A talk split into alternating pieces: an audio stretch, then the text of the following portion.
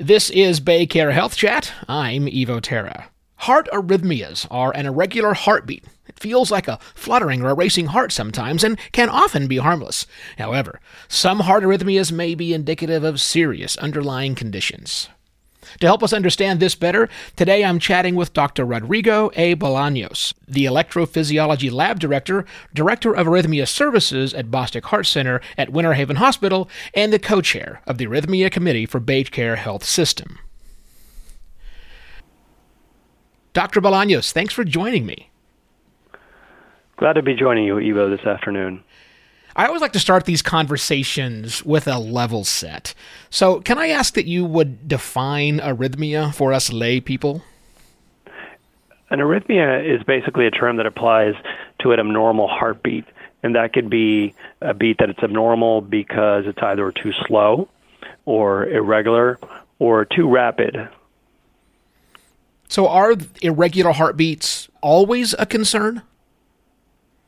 Not always and that's why it's important to see you know a trained specialist to help you differentiate something that you should be concerned about or something that can be expected in the general population particularly somebody of your age or with your medical conditions and then make the appropriate recommendations based on those factors Okay, so let's say that someone is experiencing something different that they haven't really experienced before, not just the standard heart flutters or racing heart because they ran a marathon, but something else.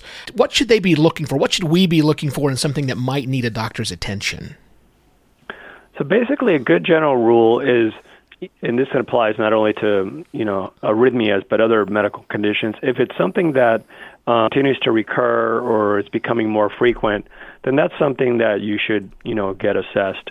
If it's something that goes away on its own, uh, then typically that's not something you got to worry about. Mm-hmm. But if it's a recurrent issue, then the next step would be to typically see your general doctor first and uh, often he or she may order you a heart monitor to try to capture and see if there's a rhythm abnormality that's contributing to your symptoms. And oftentimes they will refer you to a cardiologist or directly to an electrophysiologist to have that evaluated. But first stop with regular GP is the, typically the right answer. That's very mm. good to know. Can we talk about some of the common disorders that you see? What's out there? I guess also, what's the most concerning, if not fatal? Sure. Well, with the aging population, a lot of rhythm disorders are becoming more frequent. and so I mean, there's a spectrum. It could vary from rhythm disorders that require, for example, a pacemaker because the pulse is too slow, mm-hmm. to potentially life threatening rhythm disorders such as ventricular tachycardia or ventricular fibrillation, which is essentially when you hear of somebody just dropping suddenly, period. And so those people, you know, if they're able to be resuscitated and so forth, often end up with uh, you know, a defibrillator. Right. You may have heard of athletes where that's occurred. There was a famous case recently with a you know football player that yeah. had cardiac arrest on the field. That was a more rare case, but that kind of a, arrhythmia can be you know life-threatening. Otherwise, outside of those life-threatening arrhythmias, there's other more common arrhythmias which can still have you know significant adverse effects. And probably one of the most common ones is atrial fibrillation, mm. which is a very irregular rhythm from the top of the heart that can really manifest in a variety of ways. And it's probably one of the more challenging ones to manage for various reasons. Yeah, my mom has AFib, and she's been through something I think they called it ablation therapy. Can you talk about that for a moment? Yes, so AFib, there's two things that we focus on with atrial fibrillation. Depending on risk factors, and we calculate something called a CHADS VAS score, and that takes into consideration things like your age and the presence of other existing conditions such as diabetes, high blood pressure, and a few others. And that helps guide our decision to recommend a blood thinner because atrial fibrillation, when associated with some of these other risk factors, increases your risk of stroke. So we focus, number one, on assessing that risk and appropriately protecting the patient, typically with a blood thinner. Mm-hmm. And I should note that aspirin does not really count as a blood thinner.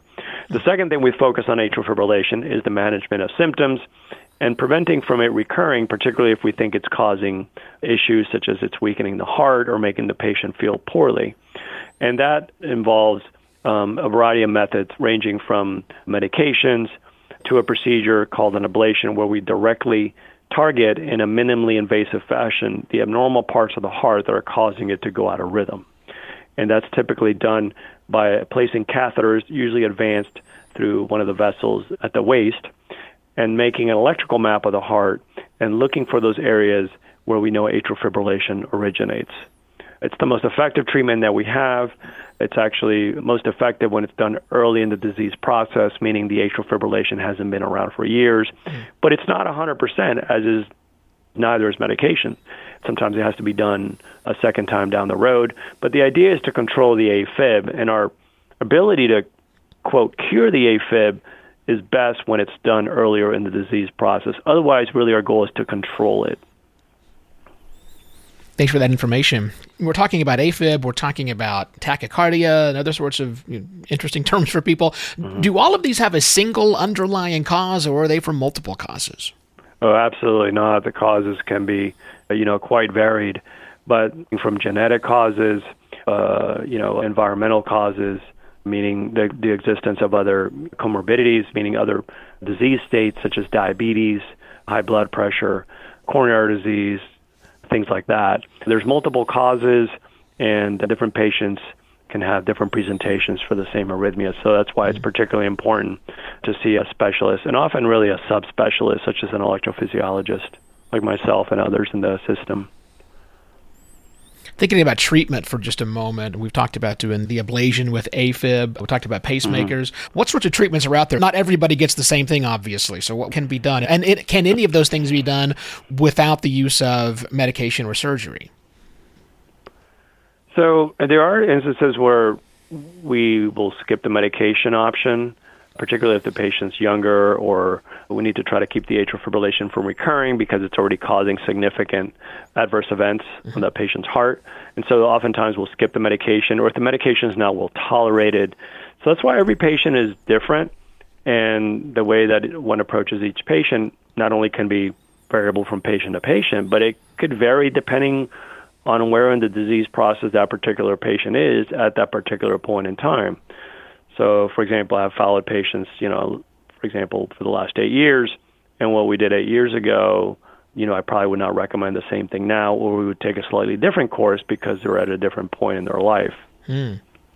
Mm, yeah, that makes sense. Also, medical advances as well. We want to keep learning all these things that we're doing, right? Yeah, correct. Our ability to get better results with ablation is improving.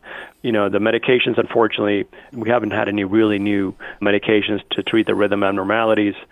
So our progress has been made more on the procedure side to try to minimize the recurrences. And also pacemakers, you know, have their role. They themselves don't keep the rapid rhythms from occurring, but they can allow us to manage the patient by giving medications that otherwise would not be tolerated without a pacemaker in place. This has all been very good information. Is there anything that I should have asked you that I did not ask you? And again, I think we have lots of good info, but there's one more thing you want to talk about. I'm happy to ask you any other question.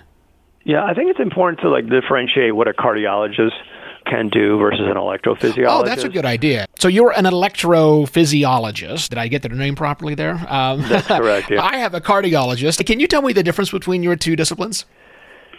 So, uh, as an electrophysiologist, you have to go through cardiology training first, and then you have to do an additional training fellowship of minimum of two years duration. And there's a completely separate board certification for electrophysiology. So, to become an electrophysiology physician, you have to become proficient um, at the minimum of doing certain procedures such as pacemakers, defibrillators, resynchronization devices, and of course, a variety of ablations to deal with a gamut of rapid heart rhythms. A cardiologist only has the ability to prescribe certain medications to help with the rhythm problems, but they can't do any procedures to actually address the problems directly.